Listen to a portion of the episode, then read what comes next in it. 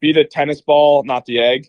So when you hit something hard, don't don't splat. Try to bounce back and continue to bounce back, and eventually you'll, you'll you should be able to get over it.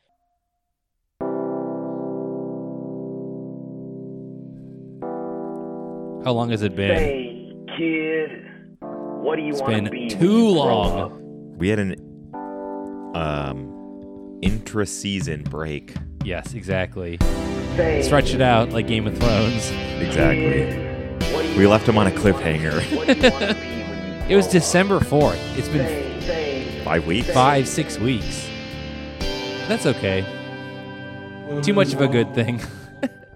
when you grow up, grow up. Welcome back, everyone, We're back. to season two of Becoming a Doctor, a podcast where two fourth year medical students talk about the only thing that we ever talk about. Medical school. I'm your host, Santana Sanchez. I'm your co host, Kevin Gale. Check out the podcast on Apple Podcasts, Spotify, becomingadoctorpod.com, and on Twitter at becomingadocpod. You can also email us your questions. Yes. at- Yep. Kevin J. Gale at gmail.com. How'd you lock that email down? That's impressive. It was one of the f- early years of Gmail. Wow. I was one of the first to sign up, obviously, with Kevin Gale. Mr. Google hit you up. unlike was my, like, hey, you want to get a good? Unlike my Instagram, it's Kevin J Gale eighty four. ooh, 80, 83 other Kevin Gales on that No, platform? that's my birthday, oh, birth year. birth year. Wow. Anyways, what's going on? What's going? Keep it up. Keep it up. okay. So this is season two. Season. Yeah. It, you think we planned a five week break? Lots of changes coming at you for season two. I mean, not to the theme song, not to the intro, not, not to the script. not to the any of the not content, to the really. format. But there's some changes. what it really was is that I had COVID since the break. Yes, yeah. I let's- was. I was out. I'm sure the listeners were worried about us. Yes. Five weeks, no pod. Five What's going weeks- on with those guys? Five weeks later, we're both safe and healthy. Mm-hmm. I was uh, doing some high ex- high risk exposure things Mm-hmm. over the holidays, meeting a lot of uh, extended holiday functions, that I mean, kind of thing. Yeah, that's a time when risk for infectious disease is at its highest. You gotta visit the Exactly. family. You gotta do the things. But luckily, as You're you know, inside. we were serial testing after the holidays. Uh, Yeah. My girlfriend and I, we were taking the daily over the counter antigens because I thought there's no way we're avoiding Omicron. And Mm-hmm. turns out, positive one morning. Actually, you walked in on me when it was positive. Yep, yep, yep, yep. I had tested. I went to Chicago to visit friends. Yep. and had a couple exposures. Tested every day for six days, Yep. negative. Negative, negative, negative. Then I went to go hang out with my friend. Come back to the Pod HQ. Pod HQ. Kevin's rumbling around, doing his Kevin stuff. hey, buddy, give me a hug. And then my timer goes off. You're like, what's that? Beep-a-beep, what's that? beep-a-beep. This is what's that timer, Kevin? and I'm like, oh, it's my COVID nineteen over the counter antigen test. I'm sure I'm negative, but we go check it. yeah, you're like, I feel great. I'm sure it's negative. That's exactly what I said. And you walk into the living room. I pull out, pull up the test. Um, positive. Yes. It's the most positive test I've ever seen in my life. And so you run to the study, our our our third guest bedroom, throw on a 95, Throw on the face and mask. say, "Get the hell out of here, Kevin." uh, not quite. Basically, yeah, I felt no empathy from you at that at that moment. at that point uh yeah i mean it's um survival of the fittest you had already fallen And so I leave within a- 10 minutes, I think. oh yeah And then go isolate in my dad's basement for five days. i packed up a little care package for you all your favorite Yep. things Yep. And then my girlfriend tests positive, so I isolate with her for five days. So basically, that's why we've had no podcasts. Mm-hmm. we were also on a break so there wasn't a lot of med school activities Not going much on. med school activities. until last week becoming a doctor part four Yes. the final it's uh, part four out of four. four of four The final doctor. Episode Return of four. the doctor. yes we're i mean at this point i guess we are docs well not no. quite well, maybe in the eyes of becoming a doctor series. um, For my dad, let me explain. for my dad for the listeners our med school our med school has these rotations, right? You had cardiology, I had internal medicine. Yep. We have four one week long required rotations called Becoming a Doctor. And during this week, we basically are just bombarded with miscellaneous information, whatever topic goes. And it's mostly on Zoom. You get together, you learn about critical race theory. You get together, you learn about ultrasound, or just random topics. I don't think we learn about critical race theory. Maybe, maybe not. Maybe. anyway, so the last, the fourth week, four out of four of these Mm-hmm. of this one week rotation happened over the in the past what two weeks, Uh, last week, and uh, this is the perfect transition to our first segment of the podcast this week: which is rotation review. for becoming a doctor, batter part Oh. Yep, four. for becoming a Doctor Batter Part Four. And Hmm. Do we have a sounder for this? this is uh yeah, row row rotation review. There you go. okay, perfect. Um, and this is going to be serving as our, our assignment for becoming a doctor for. Mm-hmm. We have to do a reflective assignment, Mm-hmm. and we're going to reflect on the week. I've been reflecting on it.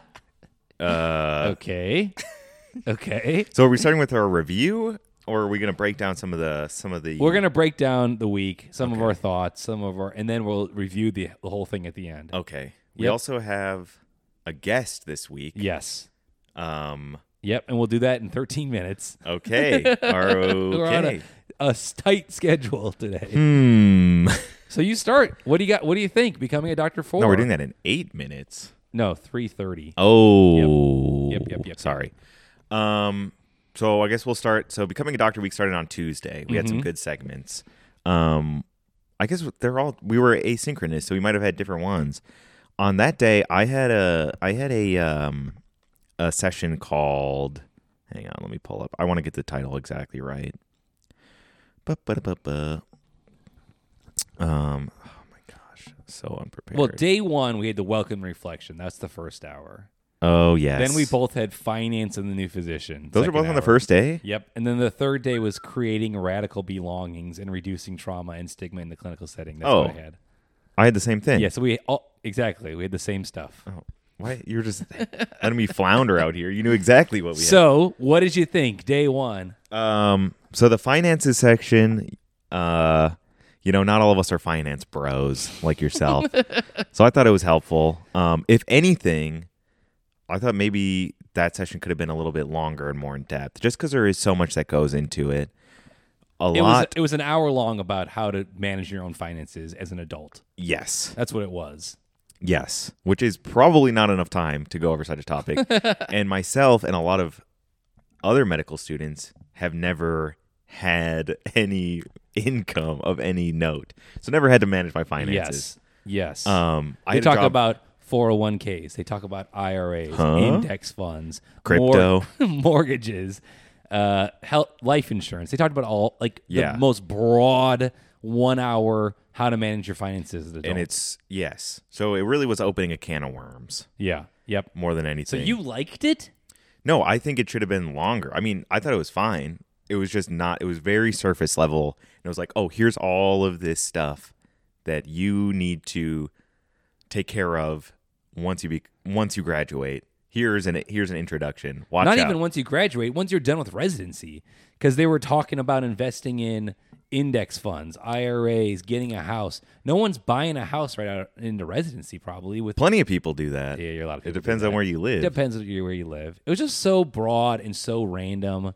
well, it- And it was three months before we graduate. Do you think anyone's going to remember this stuff f- three months later? um, yeah, probably. I think it's a critical. I think it's a critical topic for people that are graduating medical school to talk about. Um, it certainly not the best format.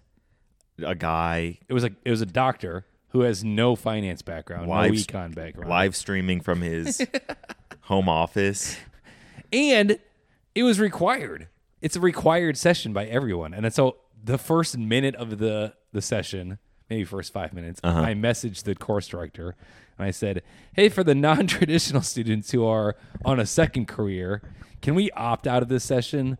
I was an econ major who knows a ton about finance, and I'm sure there are many other students in my position. Also, every student is required to meet with financial services during our last semester. So I, if I have any cues, I will bring up up to that point. Mm-hmm. And she said, "No, this is required." Yeah, I think it makes sense. What? I think it makes sense. I Why does it make sense for me to sit through a session where it's the most basic level of finance and I already know it all? oh, you know it all, eh? Yeah, I know about 401ks, 401ks. Wow. All right, well, let's move on. Clearly, agree to disagree. Agree to disagree. Okay, that was se- yeah. You're right. There's like a bajillion sessions. That's Yes. one of the sessions. But when I described becoming a doctor, it was like the most miscellaneous. I said miscellaneous topic, anything under the sun. This is a perfect example. Yes. But I mean, you have to admit it makes sense that they would want to teach their graduates, that they would want their graduates to have some understanding of uh, how to manage their finances. Yes, yes.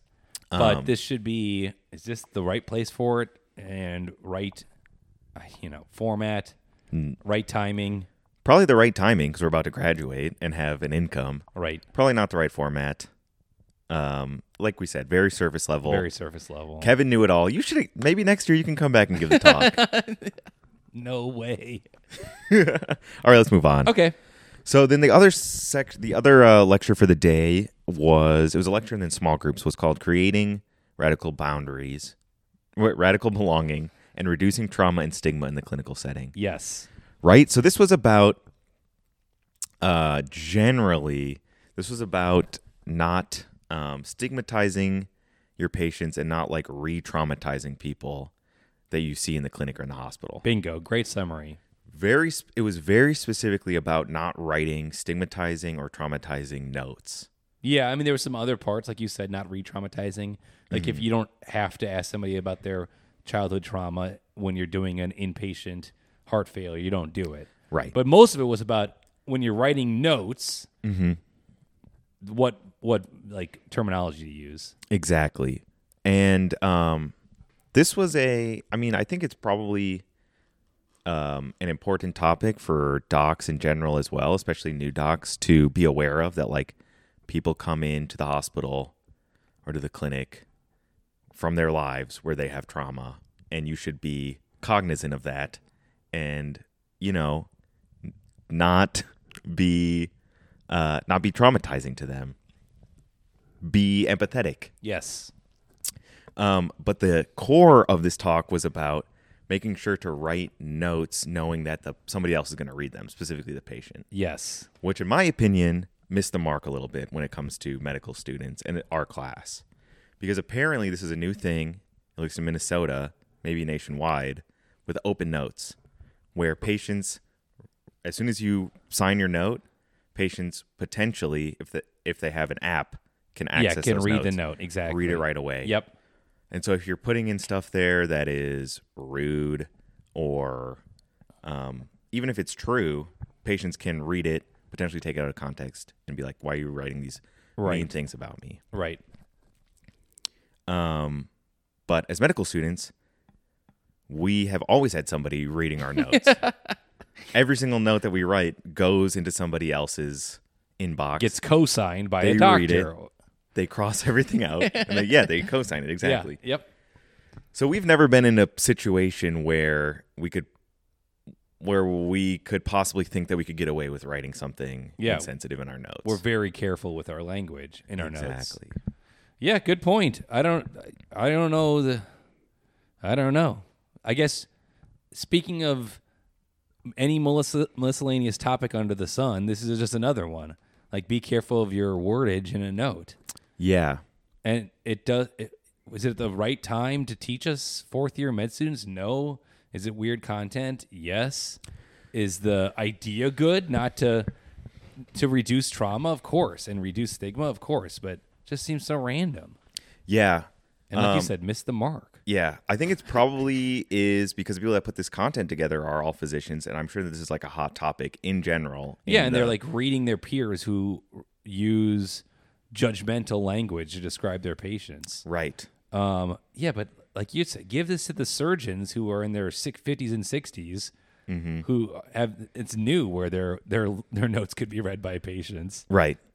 Well, one th- one thing that they brought up in particular that I thought was interesting and that I had to take some time to reflect on was the idea of Reflection using hashtag reflection. was the idea of of using um, quotations in your notes, specifically quoting what a patient says, like when you're writing an HMP. Right. Somebody comes in and they tell you about why they're s- sick and their Yep. symptoms, and like what was happening when they got sick. And oftentimes, you will just write quotes, whatever they said, and Yeah. try to quote them as closely as possible. And I feel like we were taught that that was a good thing to do because you're getting you're quoting exactly you're not interpreting you're not editorializing you're not putting Right. your own spin on it Right. you're quoting exactly for the history you're getting you're putting it exactly word for word into that note yep. um, but they brought up this idea that quoting could be used to depending on how it's utilized and depending on the quote to stigmatize or to stigmatize your patient or that the quotes could be weaponized quote unquote against the patient Right. um, So instead of saying the patient was in pain, you say the patient said, quote, I'm in pain, end quote. And that could infer maybe they weren't in pain. but That's what they said. exactly That's like the example, kind of. i'm wondering what you think about that Uh, you know, no, no thoughts. No thoughts. Great. Hashtag. What, what did I just say? Reflection? Hashtag reflection. No Oh. reflection. Oh boy. Well, um I guess in in in my reflection I would say I'm still going to continue to use quotes. I think it's r- I think it is good to get the patients in certain cir- circumstances to get their actual words in there. Even for myself just to I mean the majority of the time you're just going to you're the only one that's reading those notes back. Right. A couple days later. Um but I think that I will just think a little bit harder about specifically does this quote need to be included and how could it be how it just makes me more mindful about how what I'm writing in there can be misconstrued. Well, if it's actually misinterpreted. made you more thoughtful or second think or give it a second thought, then the, the purpose of the the hour long session was great. There we go. All right, we got to speed things up here. We got to we got. I mean, or we're- should we pause? Do the guests come back to becoming a doctor? Uh, I think that's what we will have to do. Sweet. Um. Oh, I got another hot hot take on becoming a doctor, part four. Okay. The welcome and reflection, the first hour. Ah, yes. It was it was the first 15 minutes was just semantics. It was like, here's the schedule of the week. Welcome to become a doctor. Here was part one, part two, part here. Now you're at part four. we made it. Then there was doctors who read just like poetry or stories. Um, one of the docs, the second doc, I wrote this down. The second doc read in a monotone voice. It was the most monotone reader I've ever heard in my life. And we could go back. I should do that. Pull it up. The the monotone voice. It just doesn't get you excited for becoming a doctor to have two random docs read two random stories about whatever. There, it's just like no overarching theme. Hmm. It it goes back to what I'm saying. It's just any topic under the sun, throw it in becoming a doctor. Well, weren't weren't they reading um like their own personal like reflections on being a doctor and it was Yeah. like this these are examples of stuff that you can write for your reflective assignment for this week and like maybe they can be as good as these examples. Here's some good examples. Right. Maybe you can get it published. Yeah. But the con yeah. The It was- content was, just Random. Doctoring. It was just doctoring, yeah. But and it was that exactly what it was. It was just two doctors who had written something about being a doctor. exactly. that was the point. Just seemed I like just w- how is this getting me excited for the week? Oh. Like get to the content. Talk about critical race theory. Talk about something sub- of subst anything of substance. Did we talk about critical race theory? No, I'm, that's what I'm saying. Oh, okay. So instead of instead of like trying to get to something of a substance, we sit and talk about semantics for 15 minutes, and then listen to two docs read, Mm-hmm. and then it's over. Introduction's done. Yeah, I mean, I don't remember much from that session. I have no notes on it. Yeah, exactly. Point. Wha- It was a welcome session. All right, so that was day one. Yeah, day one. Highs Let's and lows. Look Pause and go to our guest. at our guest online. Our guest was there. Our guest was there. We can ask him about becoming a doctor. Let's not. We don't let's have- we let's don't not. have to do that. Let's ask him about some other things. Uh, you want to introduction introduce him? Yes, our guest this week, John Carr, One of the best. fellow fourth year medical student. Yes, and in all of our small, small groups, so we Yes. got to know John Carr very much. So Let's FaceTime him. Boop-a-boop-boop. Hey, what's up? Hello, John. Hello, John. How are you guys doing? Not bad. How are you? Welcome to the pod. Thanks for having me. It's Oh my good. We just gosh. spent 15 minutes outside with the kids. It's about as much as they can spend in the snow. And now they're watching some Mickey, and I'm up here talking to you guys. Perfect. Uh, I was gonna tell Santana, but I didn't get a chance. My nickname for you is Army John. I think that's a Yes. lot of people's nickname for you in med school. Yeah, I think it's it's apropos, I guess. So that kind of goes into the first topic: Who's John? Why do I call you Army John, etc. Give us a little background on you. Yeah, well, I think I'm pretty well versed at this one. This seems to be the opening question for every one of the interviews I've had. I don't know about you guys. You got this down. I think I have this one pretty down. I'll spare you guys some of the, the more intricate portions of it. But so let's see. I, I was an army brat, grew up all over the country. Um, I was born in Georgia, and then we moved one, two, three, four, five, six, seven, six, six times. Um, and then we finally ended up in Southern Arizona. My mom finally looked at my dad and said, "I'm done, not moving anymore. It's, it's warm here. Uh, it doesn't snow. I like it. Uh, so we're not moving anymore. So that's where we kind of ended up. Uh, my dad retired down there, and I went to high school there, and then I went to undergrad at the University of Arizona. Graduated way back in 2009. Wow. Um, yeah, Hashtag I'm one, old. I'm one of the old guys like you, Kevin. It's it's it's pretty funny that you and I were literally, the, I think, the first people we met at med school, right? That, Yeah. Like very first day out in front of the, the union. Yeah, exactly. the two Day old one, guys. minute one, and Yeah. and I think I remember you saying, "Yeah, I'm going to be one- probably one of the oldest." I'm, uh, I don't know, what were you, thirty at the time, or twenty nine, or something, or I was 29. Yeah. yeah, yeah, 29. and and uh, but yeah, you were so you were one of the oldest. Turns out that was correct. Yeah, so as an undergrad, I was on an ROTC scholarship, so kind of had a job after college lined up. Always, you know, every person thinks when they, I think a lot of us, especially us that are in med school now, think when you're a freshman, like, oh, that might be a good plan. I'll go to med school. You know, you're naively thinking it's not that hard. Just, Mhm. you know, take classes and apply and it'll all be good. Um, but I, I didn't. I, I kind of made it through college is probably the best way to say it. I, I kept my scholarship, kept my grades high enough so that I didn't get in trouble, um, and had a career kind of lined up. So commissioned after my undergrad, and first duty station was up in Fort Lewis, Washington. Did some schools before that. Uh, deployed to Afghanistan, um, then came back and went to an army school in Arizona. It's actually where I met my wife. Uh, she was also in the army. So I, I, I told all my buddies. So the way it worked back then is when you're in the infantry, like I was, you didn't ever see women. Like literally, I don't think I worked with or saw a woman in the work setting for the first four years of my career. Um, and then I went to a school that was mixed gender, so Mhm. so women were there, and everyone was joking that I was going to go and get a girlfriend, and I said, no, there's no way in hell. And I didn't lie. I didn't go and get a girlfriend. I got a wife. Um, You went woman crazy for that time in no, your life. I mean, no, it, it, it was I, get it. it I was can read also- between the lines. it- it was a- it was a perfect perfect storm too because you go back to your hometown you go back to an hour away from where you went to an undergrad but you have like you have a job now so you have like actual money you're not a poor undergrad so it was like this perfect storm of all this stuff for for me to go and have some fun um from there i went to uh, fort campbell kentucky tennessee area um, did some work supporting the ebola crisis um, or the outbreak in liberia from from campbell and then i also deployed to iraq while I was there.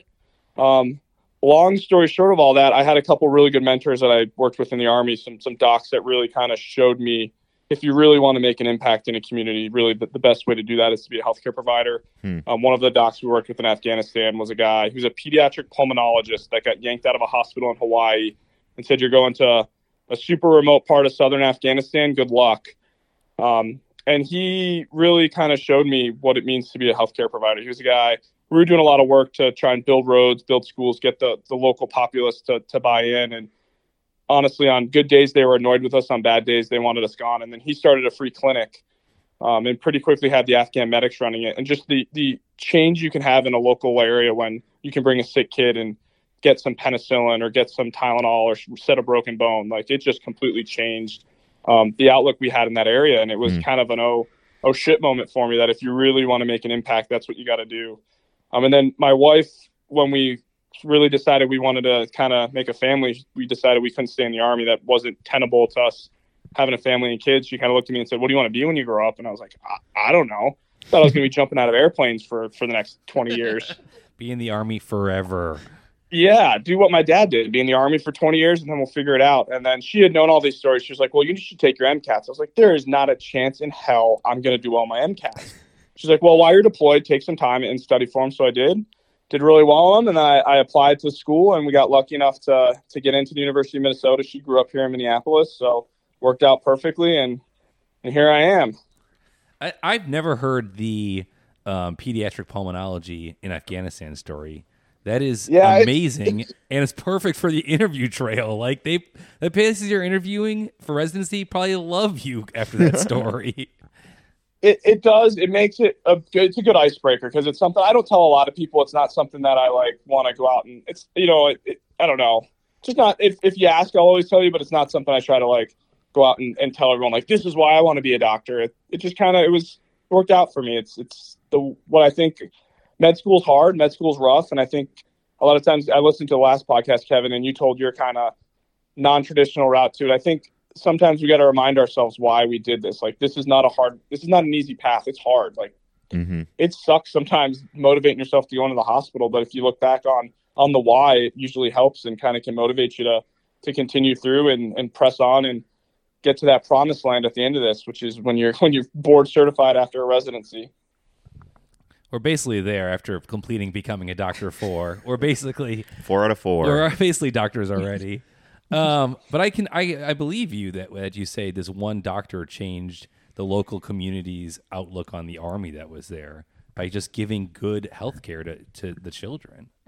I don't know, yeah, it's pretty it's cool. incredible. I mean, we were in a part of the country where I'm, I'm not. It's uh, basically it was they weren't they didn't have electricity, they didn't have barely had motors. They were still relying on you know animals to plow fields and had never really had healthcare before. And the change you can see when a mom can bring a kid with just pneumonia in, and before you know, that's you staying at home and hoping to God that that the kid gets better. To now, it's just we just gave him some penicillin or. I forget exactly what it was. I wasn't paying attention back then. I wasn't, wasn't studying for step one. But then, then you, the kid gets better. You're like, wow, maybe this is something we can help support and get behind. Yeah, what a hu- what a huge change for that for that community. Oh my gosh, you're gonna get into any residency program you want with a story like that, and your dad, and yeah, I just want one. That's all you Um, need. oh yeah, that's the other thing that, that you didn't mention. So you got this brought you to medical school at the University of Minnesota, but now you're a dad of two yeah, plus. yeah. We had our something. our first showed up the first day of second semester, first year. Uh, she had really good timing. That that was that was appreciated. Um, that gave me some time to, to get stuff under our feet. Our, our little guy, he showed up actually in July of last year. Uh, we had timed it where I was supposed to take step one the Friday before he was due. Our first was a month, a week late, so we thought we were good. Sure enough, John shows up three weeks early. So two weeks before I'm supposed to take step one, I like frantically call the academic advisor. I'm like, I am in so much trouble, and thank God we have great academic advisors at the U, and they set it all up. Um, and then we're actually expecting number three will be here April 18th. Wow. Love it, love and and that is also being a dad and in medical school. That's amazing. Honestly, I don't know how you do it. Yeah. It's it's you well the, the way you do it is you have a pretty incredible wife who who does all that's the superhero behind the scenes. Yes, that's how Santana gets through med school with Franny, his girlfriend. Basically, he relies on her 100. percent No doubt. but I have three, well, two fewer children than you, and zero on the way, so it's a lot easier. Yeah. Well, I mean, she's a superstar. I mean, she she has all of the residency stuff, all my um, interviews. She built a spreadsheet. We have it all set up, so I just go in and fill out notes at the end. That's what you get when you have two Type A personalities, though. She has it all set up that I just kind of fill in her. We talk after the end of them, and then it's kind of all built out. So when we sit and have to make this rank list, we'll have it all good to go. So, and I've met her. She's so awesome, outgoing, kind, smart at Trivial Pursuit. You can't ask for a better partner. Great at Trivial Pursuit. Yeah. Yep. Um, what else? What else is about Army John? We met because we were body buddies. You and I. We. Yep. It was first Wow. semester in anatomy and lab. You're with three other peers, and John and I stood side by side three hours twice a week working on a cadaver, learning the anatomy of the human body. Mm. Yeah, you had Quantin on last week and me on this week. You're you're you're building it up. The body buddy group. That means we have to get the fourth body buddy next week, right? Yeah, you could you get, get all three of us in a row. I was pretty useless in anatomy. Surgery was never going to be my forte. I was a bull in a china shop. I remember my job was there was a certain attending that we all know who he is that that talked quite a bit. So yeah, your job he was to would show up. distract him. I would just uh, go and take him off to the side and we would talk because otherwise you would never get through your cadaver. We would No. just go talk for thirty minutes and Don't uh, Somebody's got to do it. give yourself credit. You also carried our team at the trivia, which means which means we got top pick for having a TA do a lot of our our uh, dissection. So you, Yeah. your trivia knowledge carried the four of us, and we got the TA coming over all the time doing the tough stuff. it's what happens when you're old, Kevin. You just ha- it, that's the the nice way of saying you got a life, a lot of life experience. You're right. That's why I'm so good at trivia. Agreed. all right, that's topic number one. What's topic number two again? Oh, what are you doing in med school right now? Uh, right now, I'm off. I had I I stacked up a lot of pretty rough courses. I I think I did a sick U rotation, an anesthesia sub I, an internal medicine sub I, and a cardiovascular ICU oh my in the gosh. summer fall. So I finished up right before Thanksgiving, and I'm done now until February. And then I do a, a radiology rotation, uh, a two week uh, neuro rotation. I'm done. That is awesome. You've Not bad. worked hard. Yeah, you've earned it. Yeah, got a couple more interviews left, and then that's it. And, Submit and- a rank list, and see you guys on the 18th. And anesthesiology, right? That's what residency you're doing. I actually dual applied because we really want to. We have a couple places we want to go because Hmm. you know we're so smart and we have three kids, and then I want to do a residency. Kind of Right. need some support for that one. Um, so the goal is to stay either here or in Arizona where my family is, and you really open up the number of slots when you go from one program in a lot of places with ten slots to three or four and thirty slots, and Hmm. eventually I want to end up in crit care. So either way would would be okay. So we'll see. So that's anesthesia or internal medicine. Yep, yep. So anesthesia Nice. would be a one year crit care fellowship on the back end, and and IM you do the the palm crit. Nice. Well, best of luck. Yeah, best of luck, dude. I did a cardiac ICU in Atlanta, Georgia. My favorite rotation, and it really makes you appreciate critical care, right? Yeah, I mean, I you guys know, I mean, I was dead set on emergency medicine when I showed up, and then hmm realized very quickly probably not not the the place for me. I, I loved being in the hospital, I loved the patients, but I was like every morning I was checking up on patients that I had admitted the next day, and I'd ask attendings like, "What what happened? to you? What was the diagnosis?" They're like, I, I- "I don't know." Like they got admitted. That's that's kind of where we end. And I was like, "Well." That doesn't sound like what I want. Um, and then did some ICU rotations and really, really loved it. So that's where we are now. So cool, dude. I'm proud of you. Yeah, we, we made it, Kevin. It only it only took us four years. Not quite. There's still three months where I could get kicked out by the ethics committee at school. So I who knows if we've made it or not. Uh, Santana's going to IM, trying to get out of Minnesota. I'm going to IM, trying to stay here. So we might be the same hospital, same program. But That'd be awesome. I'm crossing I- my I- I'm- fingers. if you want to do anesthesiology, you get into it. yeah, it was. I was thinking about that the other day. It's like, especially with the pandemic, it's been rough because like you just don't see anyone. I, I ran into one person on all those rotations that was like a fellow med student. Quad and I did SICU together, and it was like, oh my god, it's so great to actually see someone again. And then you're going from 180 to like, you know, 30 people. It'll be an interesting new dynamic. I feel like it will be kind of nicer to have a smaller group that you can kind of really get to know and and spend some time with. Yeah, I agree. Residency would be a good chance to get really close with another set of newly newly fresh doctors. And and I can give you a compliment. I would completely trust you as a co-resident. I think you have such like a really good head on your shoulders and I don't know, I just totally respect you and it'd be awesome if we ended up the same program, but I mean, I'll probably have that same respect from all my residents after the 3 years of IM. Um, Yeah. That'd be sick though if we ended up at the same program. I'd love it. And we try to get Santana to stay in Minnesota. The three of us becoming a doctor for real. part, five, part five. Part five. Part due. You, you'll have to start like a, a TV show after you've done a podcast. You guys could, could be showrunners. It's like the new Scrubs. Yeah. Oh yeah, we'll bring in a couple new med students. I'll reach out to CBS and see what we can uh, start working on. uh, topic three. Oh, favorite memory from med school. That's a Oh, new yeah. segment for us. It's a lot yeah. has So this happened. one, I I feel like I would get in a lot of trouble if I didn't say my two children are my highlights of medical school. Oh, wow. Um, figured those you'd are say memories that. that I will.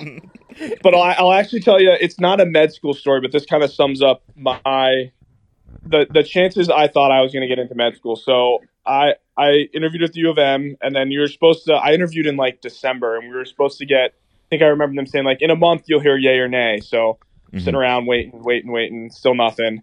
Um, so finally, I, I, I like after like it's a week delayed, I, I finally build up enough confidence. I'm like, I'm just gonna email. I'm like, did they forget about me? Am I? I just need to know. So I send an email and I get an email back that says, Oh no, no, you're good. We're actually gonna be calling this afternoon with kind of your answers, yay or nay, or you get an email. Oh my Um, gosh. so I get the call and congratulations, you get to med school. So the first person I go to call is my my wife, Alicia, and she of course forgot her phone that day, so I can't get a hold of her. oh So no. I, I call my parents, and the first words out of their mouth aren't congratulations. It's like, did you make sure you spelled your last name for them so that you're the right John Carr that got accepted to medical school? oh my and I was like- gosh. uh, Mom and Dad, I think I'm the only one with that last name. I hope they didn't screw this up. So I did send an email to make sure that I was the right John Carr. In the class. That Um, would have but been that a, was kinda- a bummer if it was the wrong John Carr. yeah. Uh, other than that, I mean, I, I don't know. I, I, I, I might be in the minority. I actually had a lot of fun in med school. It was it was hard at times. It was stressful, but the pandemic put a kind of wrench in some stuff. But I- I'll little always bit. look back on. I was one of the the guys in the the bottomless or the windowless room in the basement, hanging out Adidum Look squad. fondly on some of those those rough after Saturday afternoons when we're all just sitting around like, I don't know what the hell is going on, or like, or something that was like during GI, and you're like, I don't understand any of this.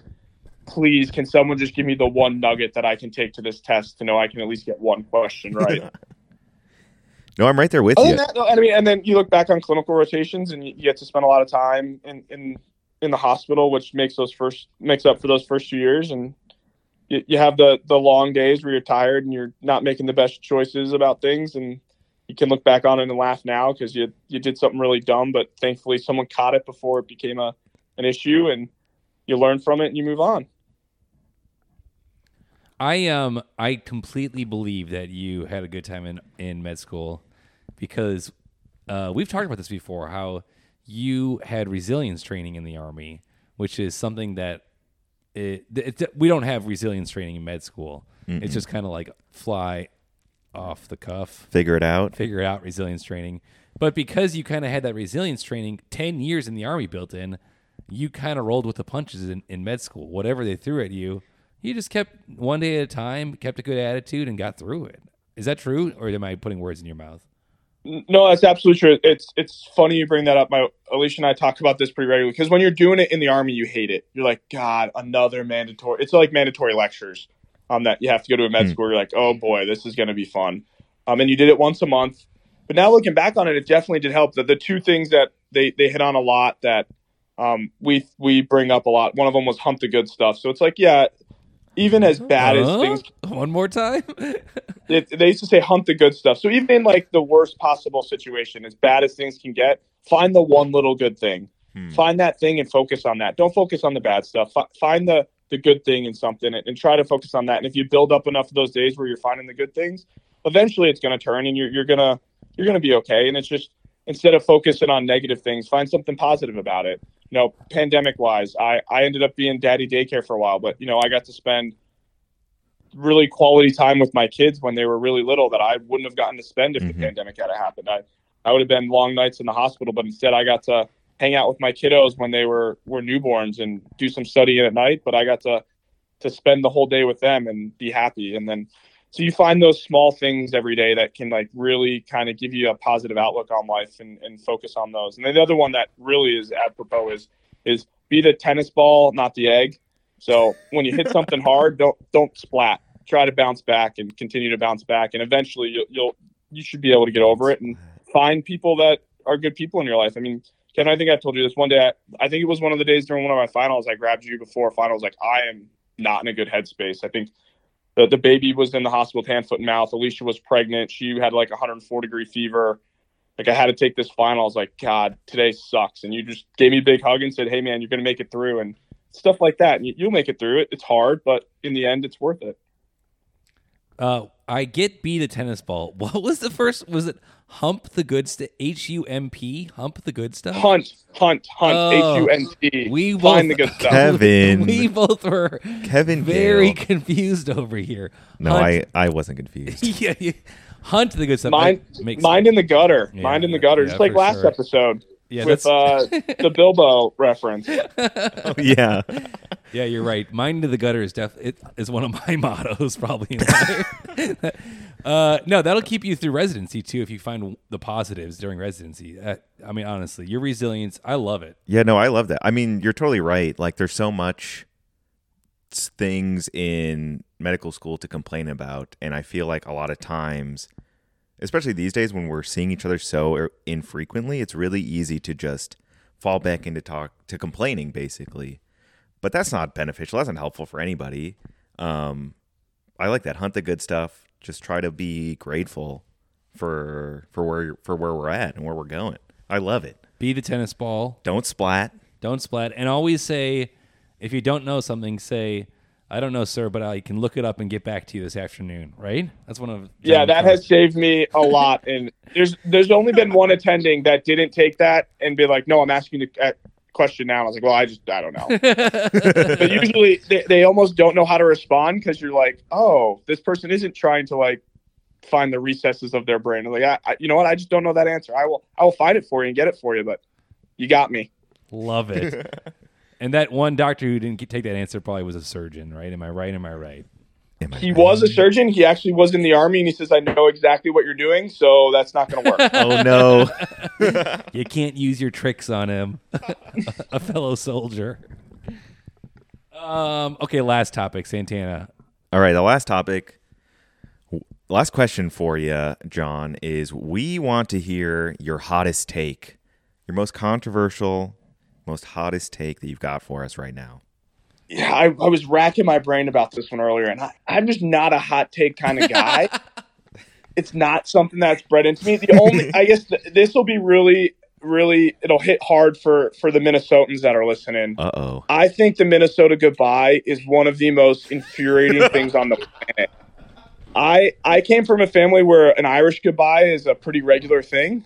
Okay. You'll just look up and someone will have left, and you just assume you had said goodbye, and they absolutely have not. They just left. Where's And the Grandma? first time it happened was at Christmas a couple years ago. It was the first big family event that I had met with my wife's family, and she kind of warned me beforehand that like, you know, this this is long, and and I thought it was a great time. But we literally at one point it was at my in laws' house. We said, okay, well it's it's time to get going, and so I stand up and I start like doing dishes and cleaning up, and they're like, what are you doing? I was like, well, everyone said it was time to go. An hour later, they said it's time to go again. And I'm like super confused at this point. And so then like they actually finally start putting on their coats. And then a half hour later after everyone's put on their coats, we're still talking in the like entryway. And then we all walk out to the cars. to say goodbye. And it's it's Christmas in Minnesota. It's like negative 15 degrees outside. Yep. And we're standing by the cars saying goodbye to people. Mhm. And I'm just like, we have literally said goodbye four times now. Like, what in God's name is going on?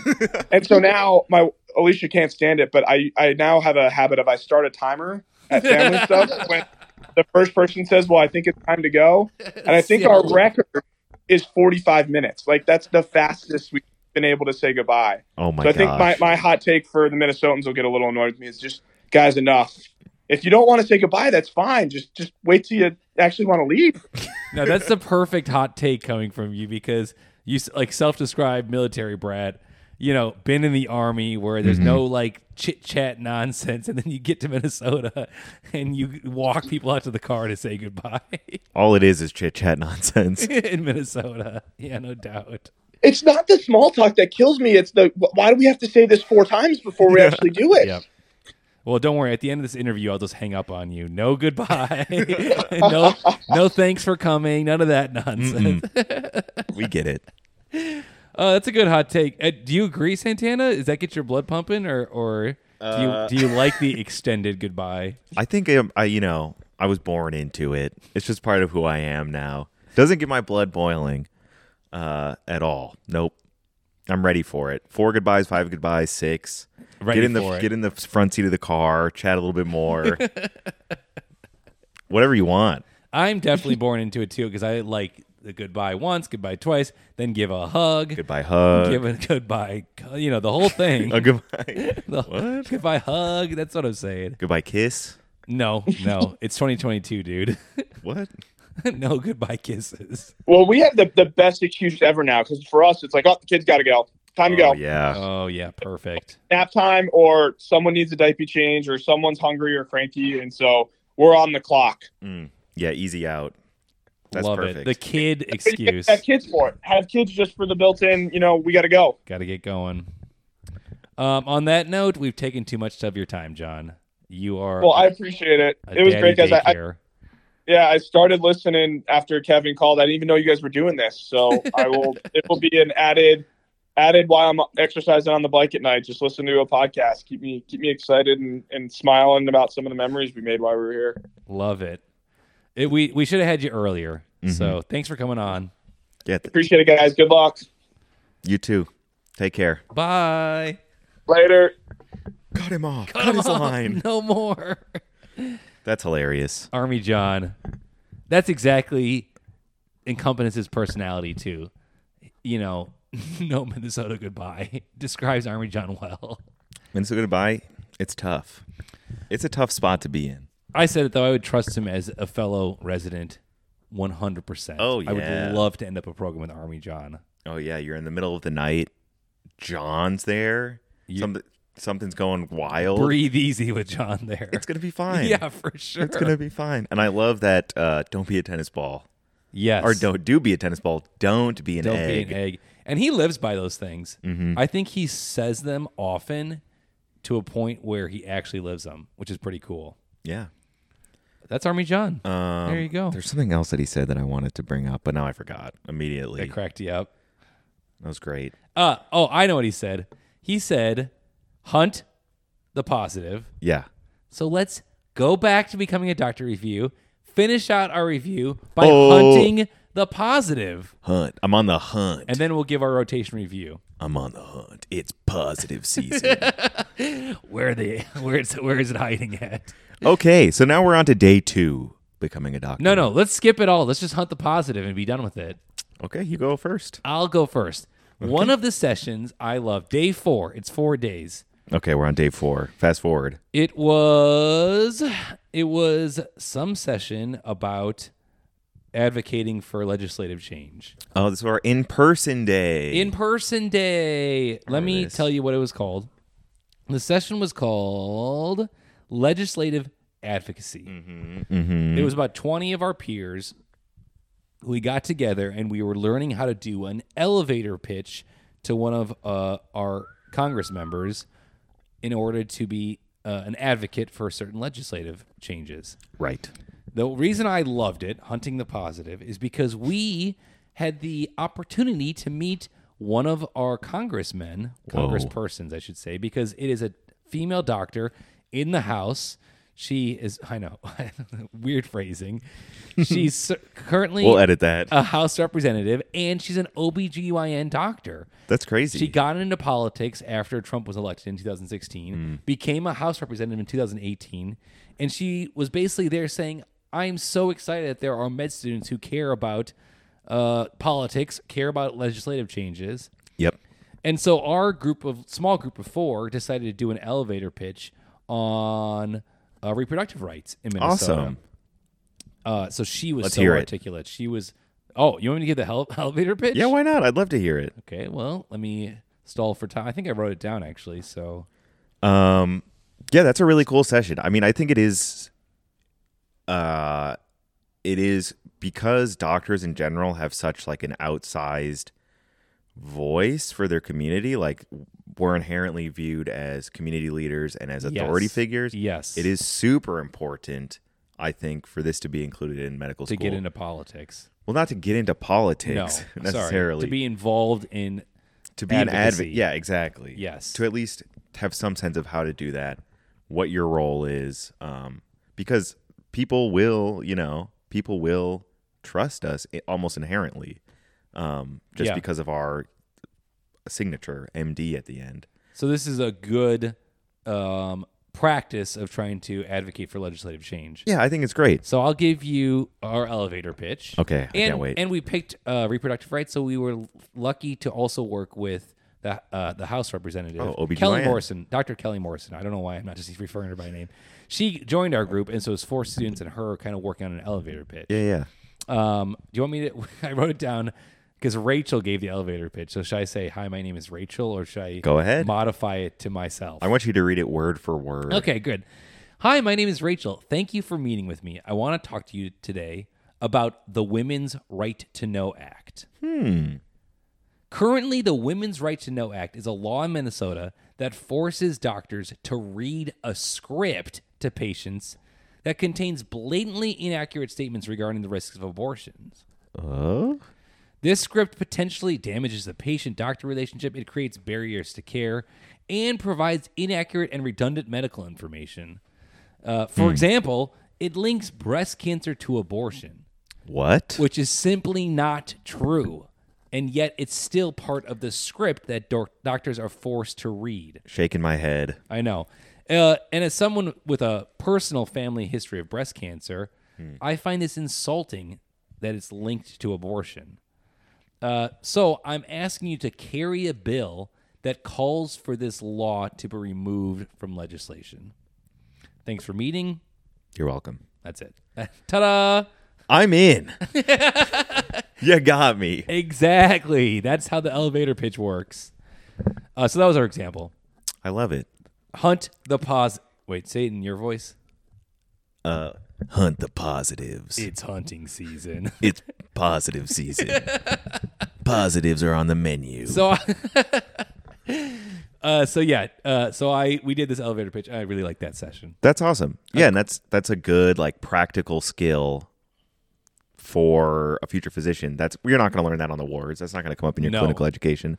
That's a perfect thing for batter part four out And- of four. It was a great opportunity to to hear Dr. Kelly Morrison, Representative Kelly pro. Morrison's story of why she went into politics. It was it was because she was an OBGYN, right? For Oh. Yeah. her whole career. Yeah, yeah. And then the 2016 election.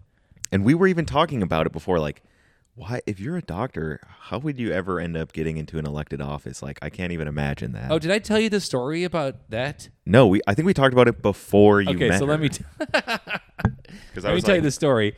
So you're like, why are you taking legislative advocacy? Like, do you want to go into politics or like, something? huh? And I go, no, no, no. I, and I'm like, I don't know wh- what med student would want to go become a congressman. Yeah, it's And I brought her up. I brought there's a doctor in the house right now. I'm Mm-hmm. Like, what was she thinking when she went to med school? I want to become a politician. right. And so then we're in the Lit- small. this was literally ten minutes before you met her. Probably Yes, We were exactly. walking to school. So we were at school, and this legislative advocacy advocacy session is starting. We're going around the room doing introductions. Mm-hmm. Each student says, "Hi, I'm going into this. Why I'm here." Mm-hmm, And so, for some reason, I'm the last person to do the introductions. And during the introduction, they skipped over Representative Kelly Morrison, the the leader of Yep. the the session. Said, "Oh, let's let's skip you so we can save you for last." And so, okay, so they I'm the last student to introduce, and I go, "Hey, I'm Kevin." Uh, going into I am why I'm here. Actually, I was just talking about this with the- my roommate, and I acted out. I was like, "I'm driving to school," and he's sitting next to me, and he's like, "Why are you taking this class? Are you going to be a politician?" I go, "No, who on earth, which med student would ever want to go into become a congressperson? Uh-huh. And then I said, and on that note, I'm handing it off to Representative Dr. Kelly Morrison. So it got a huge applause, laughter from our peers. standing ovation. Standing up, basically. Yeah. And so and Dr. Morrison was laughing about it. uh, it was a pretty per- perfect transition. and I'm guessing that when she was in medical school, that was not in her plans. Not at all. Nope. The 2016 election changed things for her. Mm. As it did for a lot of people. Very inspiring story. Yeah, for sure. Well, I love it, and we're hunting the positives. Hunting season open. when is Hunting the Positives season open? right now. um, okay, let me hunt some more positive. So Uh, We're still on rotation review. We're breaking it down. We're being reflective. so I can hunt a negative really quick. I was on my way to one of the sessions that I heard was the best. There's a session on buprenorphine, which is a treatment for um, opioid use disorder. Yes. an amazing treatment that is uh that the number needed to treat, which is this fancy medical statistical term that fancy medical people use, meaning that Say what? Exactly. Number needed to treat, meaning that there's a specific number of patients in the community that need to be re- receive a treatment with a, some medication to for one of those people to have their lives saved, basically. So Yes. for like um, a blood thinner, the number needed like thousands of people in the country are treated with blood thinners. The number needed to treat is probably like sixty or something. Yeah, super high. um, for buprenorphine in people with OU, opioid use disorder, people who are addicted to uh, prescription painkillers or heroin, the number needed to treat, I believe, is three. Meaning that if you give three patients, get three patients started on this medicine, on average, you will save somebody's life. I had no idea. That is it's amazing. incredibly low. One of the lowest number needed treats, probably. One of the lowest. I was shocked. Did you already know that pre-session? I knew that pre session. okay, so that's why you're like, I'm super excited to go to this buprenorphine Learn more about bu- it. boot camp. the Bupe Boot Camp. Yep. And it was being facilitated by friend of the pod, Charlie Resnick. Dr. Charlie Reznikov, go back on the on the list and listen to him. Yeah, look at our back catalog. Is he in the back catalog? It's no, in- he's pre. it's in the secret episodes. the hidden episodes. Um, only becoming a doctor faculty, I think, will have access yes, to that. exactly. Ex- anyways, so Listen. anyways, you're about to go. You're excited about this becoming a doctor I'm s- session. I'm so excited, and um, it was so cold that day, and I crashed my car into a wall, oh no! Wait, straight into we a wall. haven't, we haven't used enough sounders. Yeah, do we have a say car- that line. Say do we that have a line again. car I got, yeah, I crashing got, I got a sounder? good one. Yep. So I'm driving, and then I crash straight into a wall. That's literally what I sounded like when I was fishtailing on the highway. Well, I was I wasn't on the highway. I was getting onto the highway. Yeah. Yep. I made that Darth Vader sound and then slammed into a wall, shattering my car's bumper. Yep. And it sounded like this.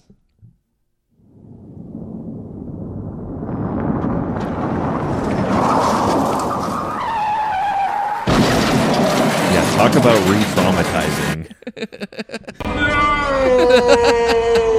uh, so that sucked. That's going to be a negative. Luckily, I was fine. The car's fine because I crashed into a wall. No one else was hurt. Thankfully. Um, but I missed that session. Sadly, I missed that whole day. Yep.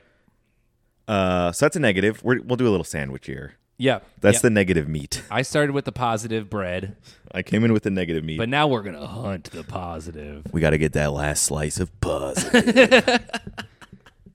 um, and that's gonna come in the form of Your last becoming a doctor review.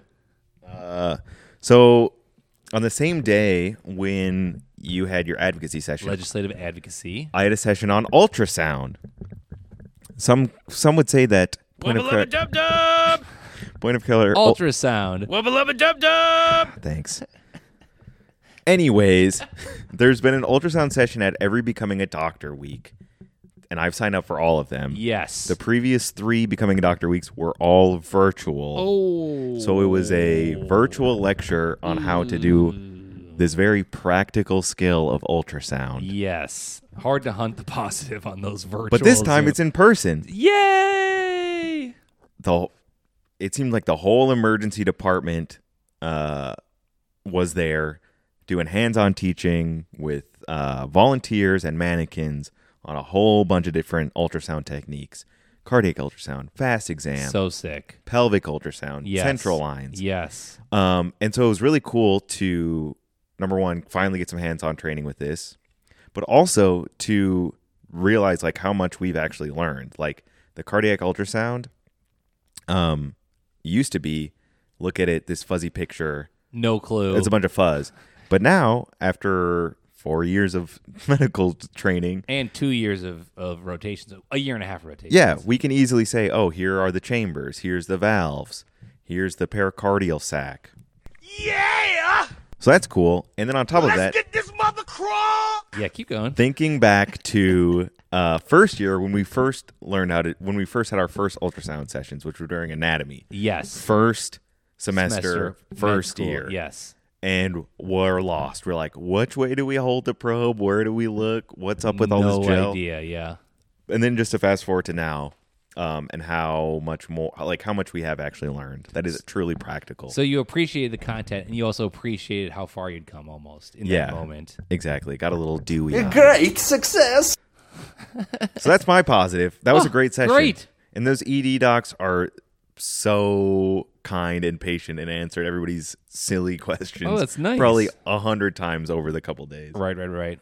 Uh, it was awesome. So there were some good sessions in becoming a doctor four, Oh as long yeah. as we're hunting the positive. Now We love hunting the puzzle. Let's do a full review. What's the criteria for this assignment? Becoming a doctor assignment? We pull that up, or do you want me to pull it up? Uh, I can pull it up.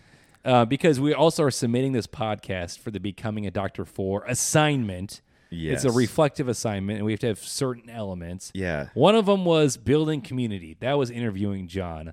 We were building community with one of our best buddies in med school. This is very meta now.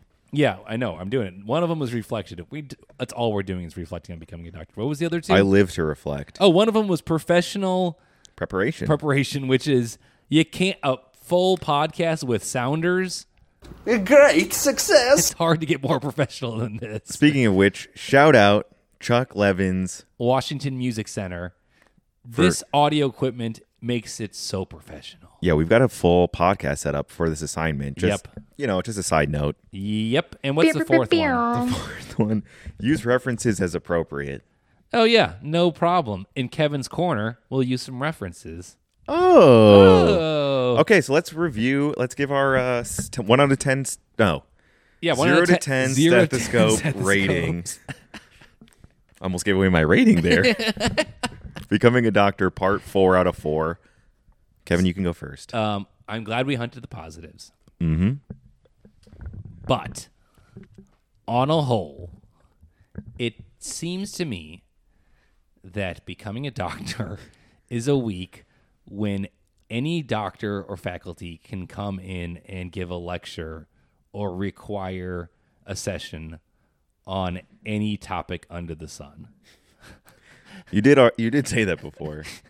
Like finance hmm Important topic. or legislative advocacy Well, not a required topic, but an important Or- one.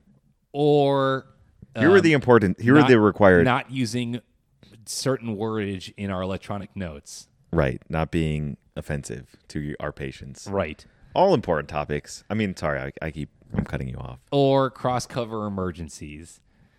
Uh, I think ma- on uh, it, maybe in a perfect world these are all important to learn about, but Mm-hmm. it, they're all required and they're all basically made up by our faculty who didn't go to school to become teachers.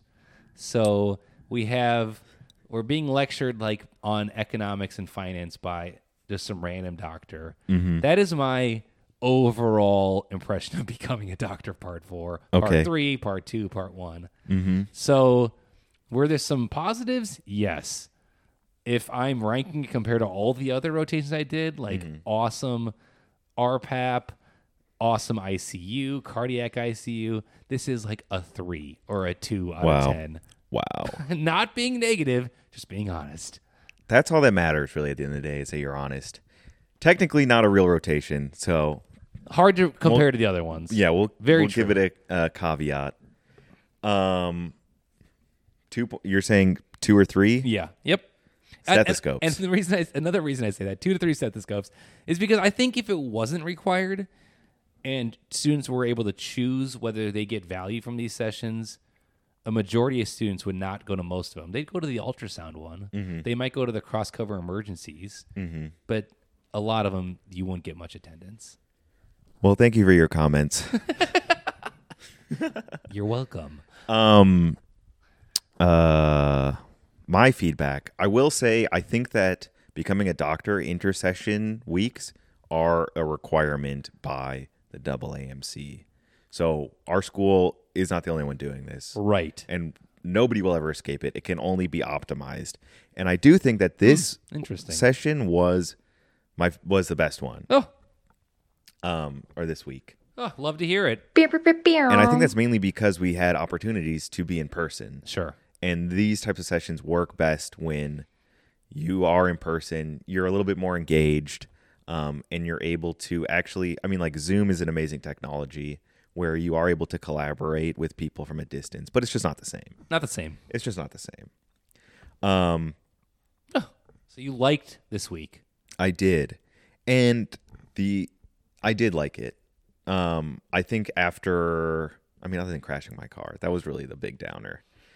Uh, after Very separate from becoming a doctor. after like a month off from school, basically, and after a long time of not seeing a lot of my peers, it was Yeah. nice to kind of get back together, do something a little bit more um, uh, low key, low intensity. yes. and take away a couple pearls from the week. Um, obviously, we're not going to learn nearly as much as we do as in a month of cardiology or a month of ICU or even a, or any other rotation. I would say uh, I would give this rotation a five out of ten stethoscopes for those reasons.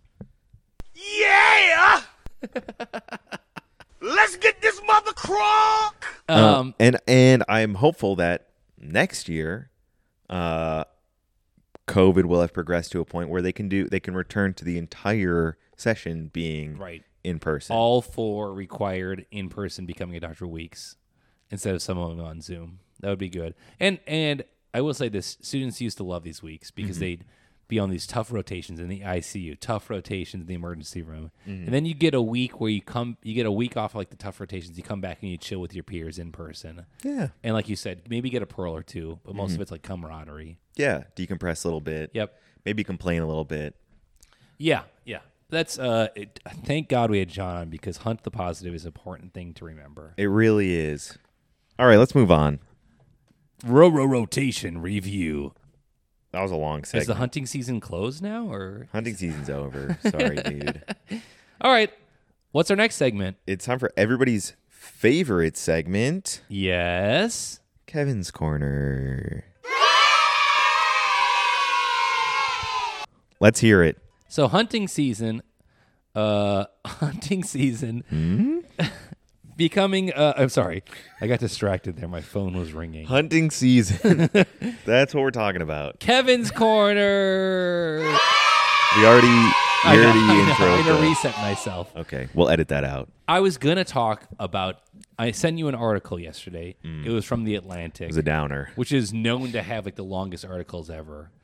Um, this one was about the pandemic. it was is written five days ago, and h- about how uh, stressed to the to the max the healthcare system is, Mm-hmm. the patients, the workers, the system itself, because of the Delta and Omicron variant, on top of a two year pandemic. Precisely. Um, and Good article. I was going to talk about that, but everyone has such COVID kind of Fatigue. burnout. I'm not going to talk about it. I decided to talk about Kevin's top five Minnesota winter activities. It's on the theme of hunting for the positive. I it's- and I was gonna like pull up articles. Oh, here's seven here. Here's M- Michelle's top thirteen, etc. But I thought I'd make my own because this is our podcast. It's Kevin's Corner. Kevin's corner. I can do whatever I want, right? Mm-hmm. So this is in no particular order. Kevin's top five Minnesota winter outdoor activities. Perfect. This is a perfect sounder. All right. Number five. There is free ice skating. It's on a covered ice rink. So you're talking like professional hockey grade ice You're rink. talking Zamboni Zam- multiple times a day. Zamboni, honestly, Zamboni multiple times a day. And it is in St. Louis Park. Whoa. It's at the St. Louis Park uh, Community Center. It's called the Rec Center. okay. Um, and it's every time my girlfriend and I call, Danny and I call, they have free public skating from 11 a.m. to 3:30 p.m. I've heard the Wild uh, practice on that ice once or twice a month. Is that true? Yeah. At St. Louis Park? Mm-hmm. Oh, I believe it because the ice quality is so good. Uh, so we've been doing that, and that's like such a great activity because it's covered. So if it's like s- pouring snow, it's also kind of insulated from the wind. Yep. Is insulated the right word? Yeah. Kind of insulated from the wind, and it's just a great. You got if you're in Minnesota, you're gonna lose your marbles unless you go outside. You're gonna lose it. so outdoor skating. Love it. That's one of the top five. Love it. Kevin's outdoor. And there's boards. So if you're a terrible skater like myself, don't know how to stop, you just run to the boards. there you go. Uh, you're being modest because I've gone skating with you, and you're a better skater than I- than I am. and my Danny is a figure skater. Yeah. By she grew up figure skating through the age of 18, so she's completely. She thinks I'm a good skater. She thinks I'm a good skater. She thinks you. She'll think you're a great skater probably. Wrong. Anyways, that's part of the Kevin's list. of All right. outdoor activities. Number four. This is the perfect sounder. Cross country skiing Whoa. on the chain of lakes. wow. Tell me more. also free, also outdoor. So Mm-hmm. you know the chain of lakes in Minneapolis. We ca- we're talking Lake Ce- Cedar Lake. right There's next five to of us. them. Are there? Yeah. Oh, I thought there's only three. Cedar Lake, Lake of the Isles, Bedemakoska.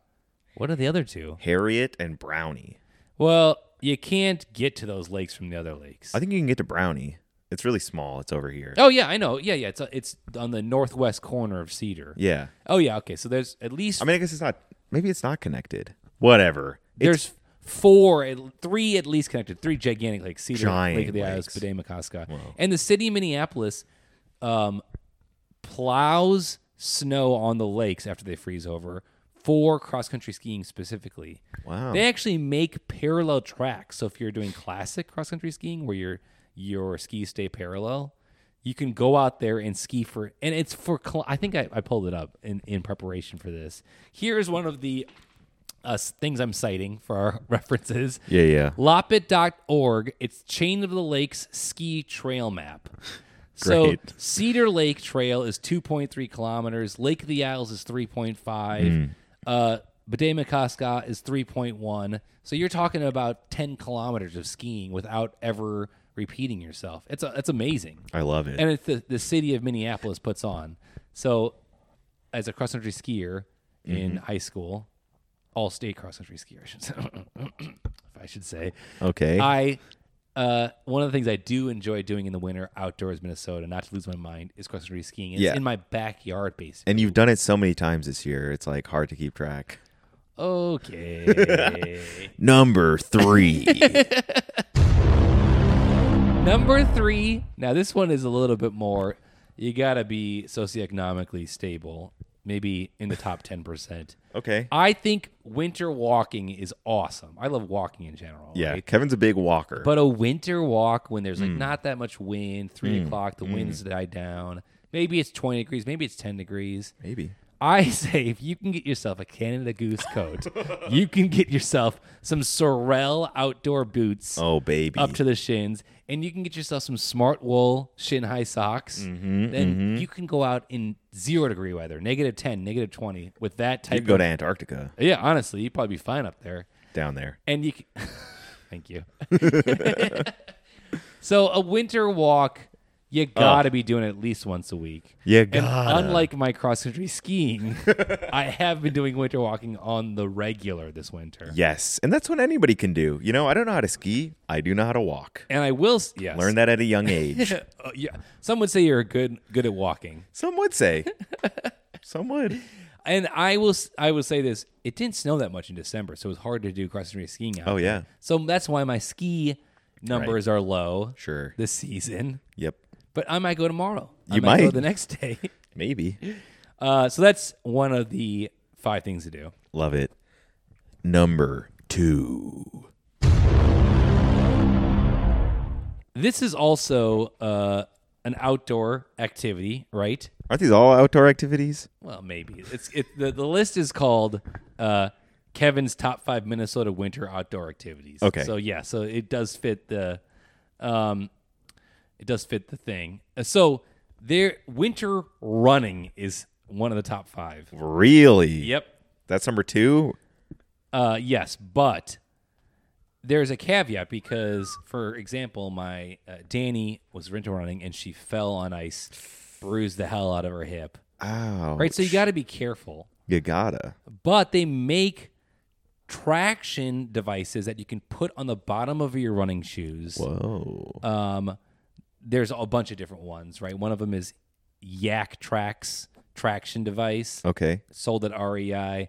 There's a bunch of them, so you can put them on the bottom of your shoes, and you can uh, really increase your grip. Feel safe running outdoors, even with snow or ice. Keep that good form. So I recommend picking one of those up for 25 bucks, 30 bucks a, a set of those. Then you can be running outside. And you know we've both been running on the treadmill a ton this winter. Yep. But it is better to run outside. You just feel better at the end of Oh the yeah. I mean, no doubt about it. Running on the treadmill feels like a chore, no Yeah, matter that's- what. Well, even if you yeah, even if you put a show on or a YouTube video, it definitely feels You're like it's counting just down like the, the exercising. miles or whatever. But if you're outside, you you can go longer. It's easier to run outside, faster. Mm-hmm. You can see So- the sights. And most people probably aren't running outdoors during the winter, but I recommend it. And you don't need to be wearing that much clothing. Good hat, good gloves, That's key. spandex, you know. So that's number four or two. Where were we at? That was number two. We're coming up to the top. no, but this is in no order. We're coming up to the number one top Five. top one thing. No, it's no order. The top dog. Who's in the top spot? We're talking about number one. There's a couple other outdoor activities I could mention. Oh, honorable mentions. Honorable mentions. There at Elm Creek, there is s- uh, tubing, and it's Oh, yeah. awesome. So fun. There's also skiing, s- uh, snowboarding, right? Downhill activities. I was gonna yeah downhill. I was gonna do that stuff, but instead I'm cheating. As a winter activity in Minnesota, number one. it's not outdoor, but I have to recommend this to people Oh in Minnesota. Gosh. It is the M M Health Fairview mile walking path at the Mall of America. Another walking activity. It's a misnomer because it's called the M Health Fairview Mile. If you Google M Health Fairview Mile, Yeah. it'll show up. At, Put at that the into Mall of Google America. or But- DuckDuckGo. Yeah, exactly. You don't have to be using Google. you don't want your, you know, info being stolen. It is there's like signs all over the Mall of America. Yes. It's arrows, it's the walking route. I thought it was a arrow to a pharmacy when I was there. I was like, "Where is the pharmacy?" No, no, it's a walking you'll walk forever if you follow those arrows. I did. and there's a one mile lap that's on level one, two, or three.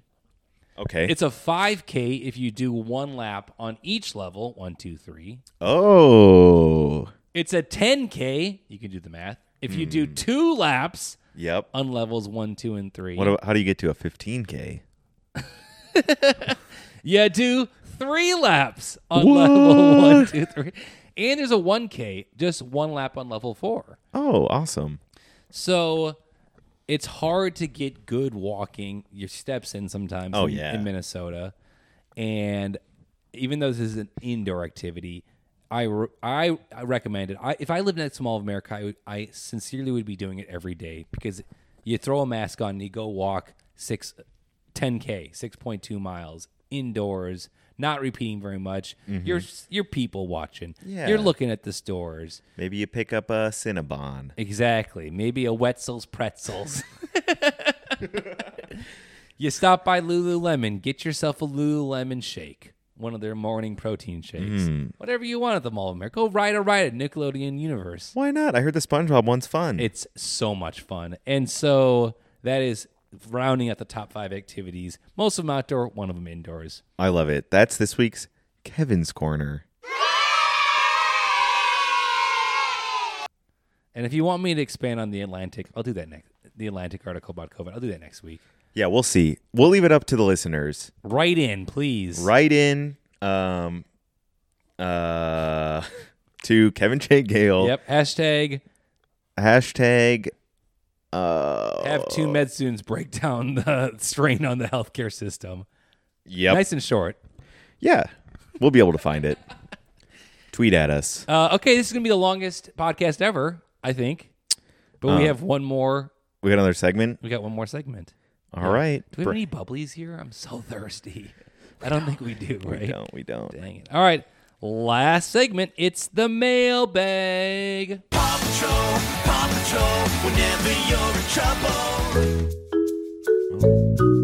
Paw Patrol always offers fast and speedy delivery. Oh god, I just made that one. Not good. not one of the not one of the top mailbag sounders. I was kind of. I was confused. I was all over the place. What's going on here? Paw Patrol. Kids love that. Paw Patrol. I bet John. Wait, no, John's kids probably don't watch it. They're maybe a little bit too young. Yeah, Paw Patrol. Yeah, too It's young. like preschoolers. Yeah, for sure, for sure. Anyways, Anyways, the question is from Jerry uh, J. Gale, Jerry G. I should say. Jerry G. He what says up? Uh, a lot of your peers will be moving across the country for residency, mm-hmm. which is true, right? A lot of people staying in Minnesota, Yeah, but you can go anywhere. You can apply to programs in Maine, apply to programs in California, yeah, Hawaii, yeah. not Alaska. They don't have residency in They Alaska. don't have any. Mm-mm, sorry, guys. Uh, so he asks, do, does residency programs pay for moving and travel expenses? Interesting question. Uh, a little preface on this. Uh, the largest electronic health record company is called Epic, right? We were talking about electronic notes for patients. yeah, They are only located in Madison, Wisconsin, Madison, Wisconsin, yeah. but they pay a ton of money to get people to move there.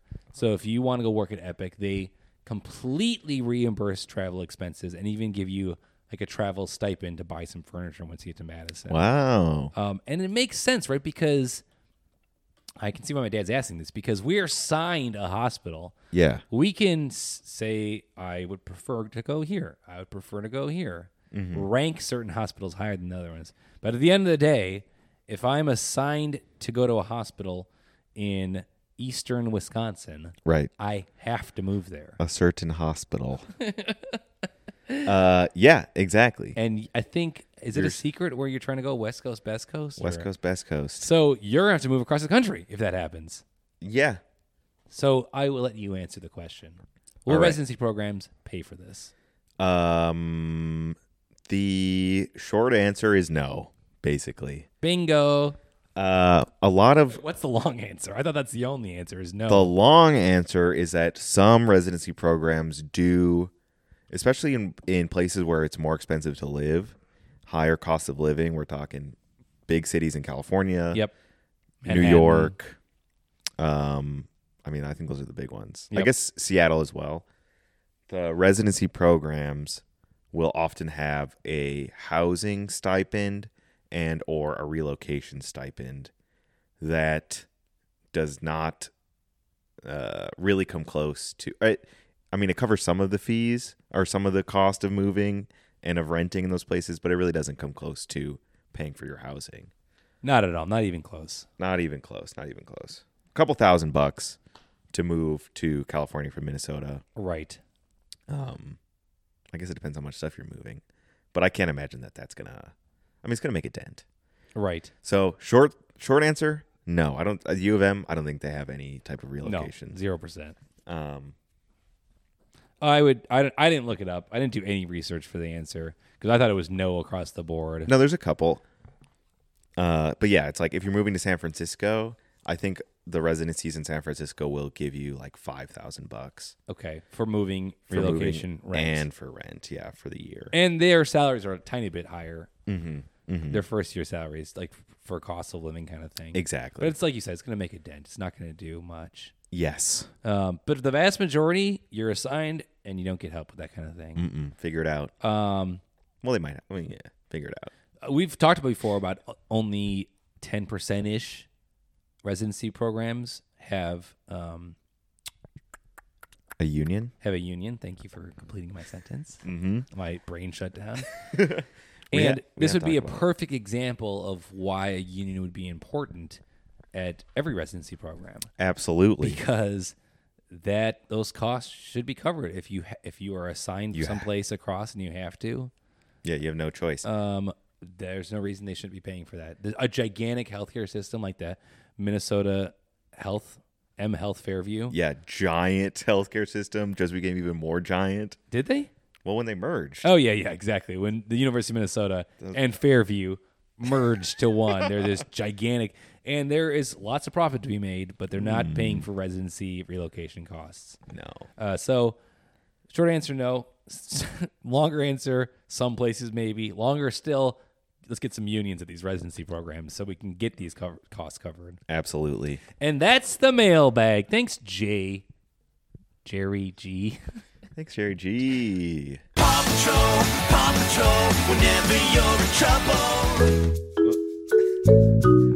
Paw Patrol always offers fast and speedy delivery. Great. I was really searching for a mailbag. That I think I did that like a month ago, so I might delete that one afterward. yeah, maybe not a keeper. Should we try another one or just No, save I it think for we're next good. time? We'll save it for next time. Okay. All right. And remember, if you guys want us to break down the COVID pandemic and the strain it's putting on the healthcare system, tweet at us. Hashtag two medical students break down the healthcare str- the strain on healthcare set- systems. Yep. And we will find it. um, and if you don't want us to talk about it, uh, tweet at us. Hashtag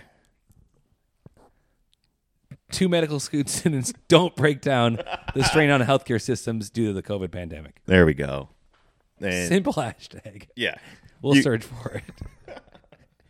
All right. Well, that's our show for this week. Thanks for tuning in again. Um, we're excited to bring you more episodes in season two. Yeah, we're gonna be back on the regular We're gonna be back. for the next couple months. That was actually my New Year's resolution. Uh, one episode a week for fifty-two weeks. Whoa, we are already behind. Uh oh.